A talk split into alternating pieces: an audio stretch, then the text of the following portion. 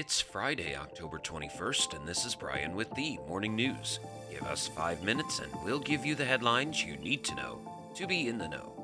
UK Prime Minister Liz Truss said Thursday that she would resign, making her the shortest serving Prime Minister in British history after a tumultuous six weeks that saw her try to push through a risky tax cut plan, only to be forced by financial markets into a humiliating retreat that caused her political authority to disintegrate.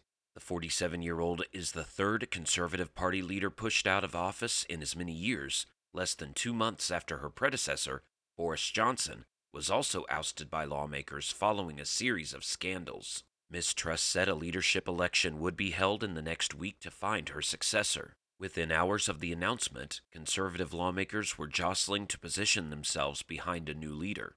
Ms. Truss's successor will have to navigate a political crisis and economic turbulence, with Britain dealing with stagflation, the combination of slow growth and high inflation.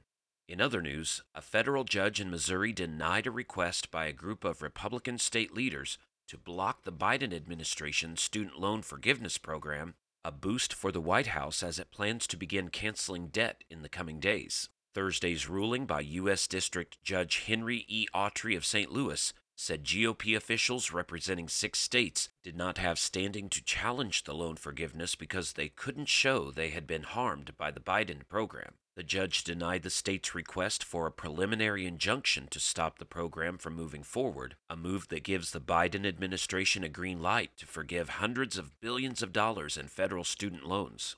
Judge Autrey did not rule on whether the loan forgiveness program was lawful, and because the states lacked standing, the court lacked jurisdiction to hear the case, he said. President Biden's program, which he announced in August, eliminates up to $10,000 in debt for federal student loan borrowers and up to $20,000 for Pell Grant recipients with income eligibility limits.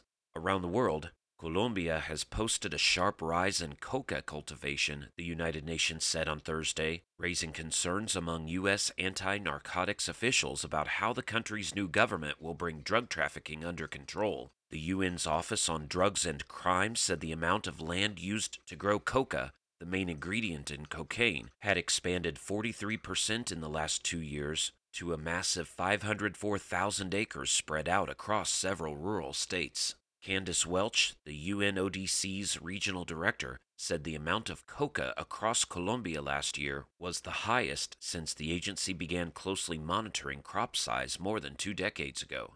The startling expansion of the shrub led to what the UN estimated was the production of 1,400 tons of cocaine, 14% more than in 2020, and also a record.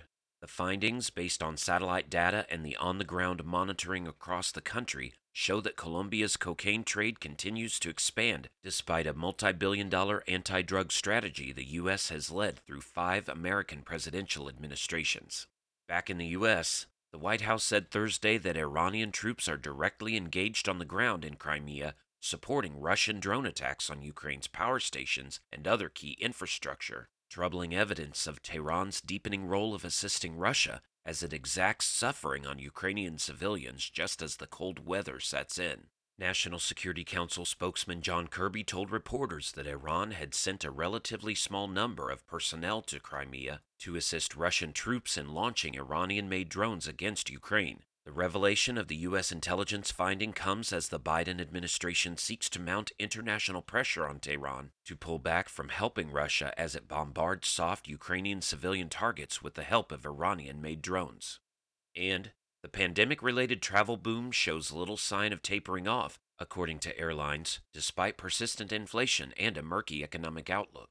American Airlines Group was the latest U.S. carrier to report record revenues during the third quarter and to project a profitable end to the year as consumers continue to prioritize spending on travel.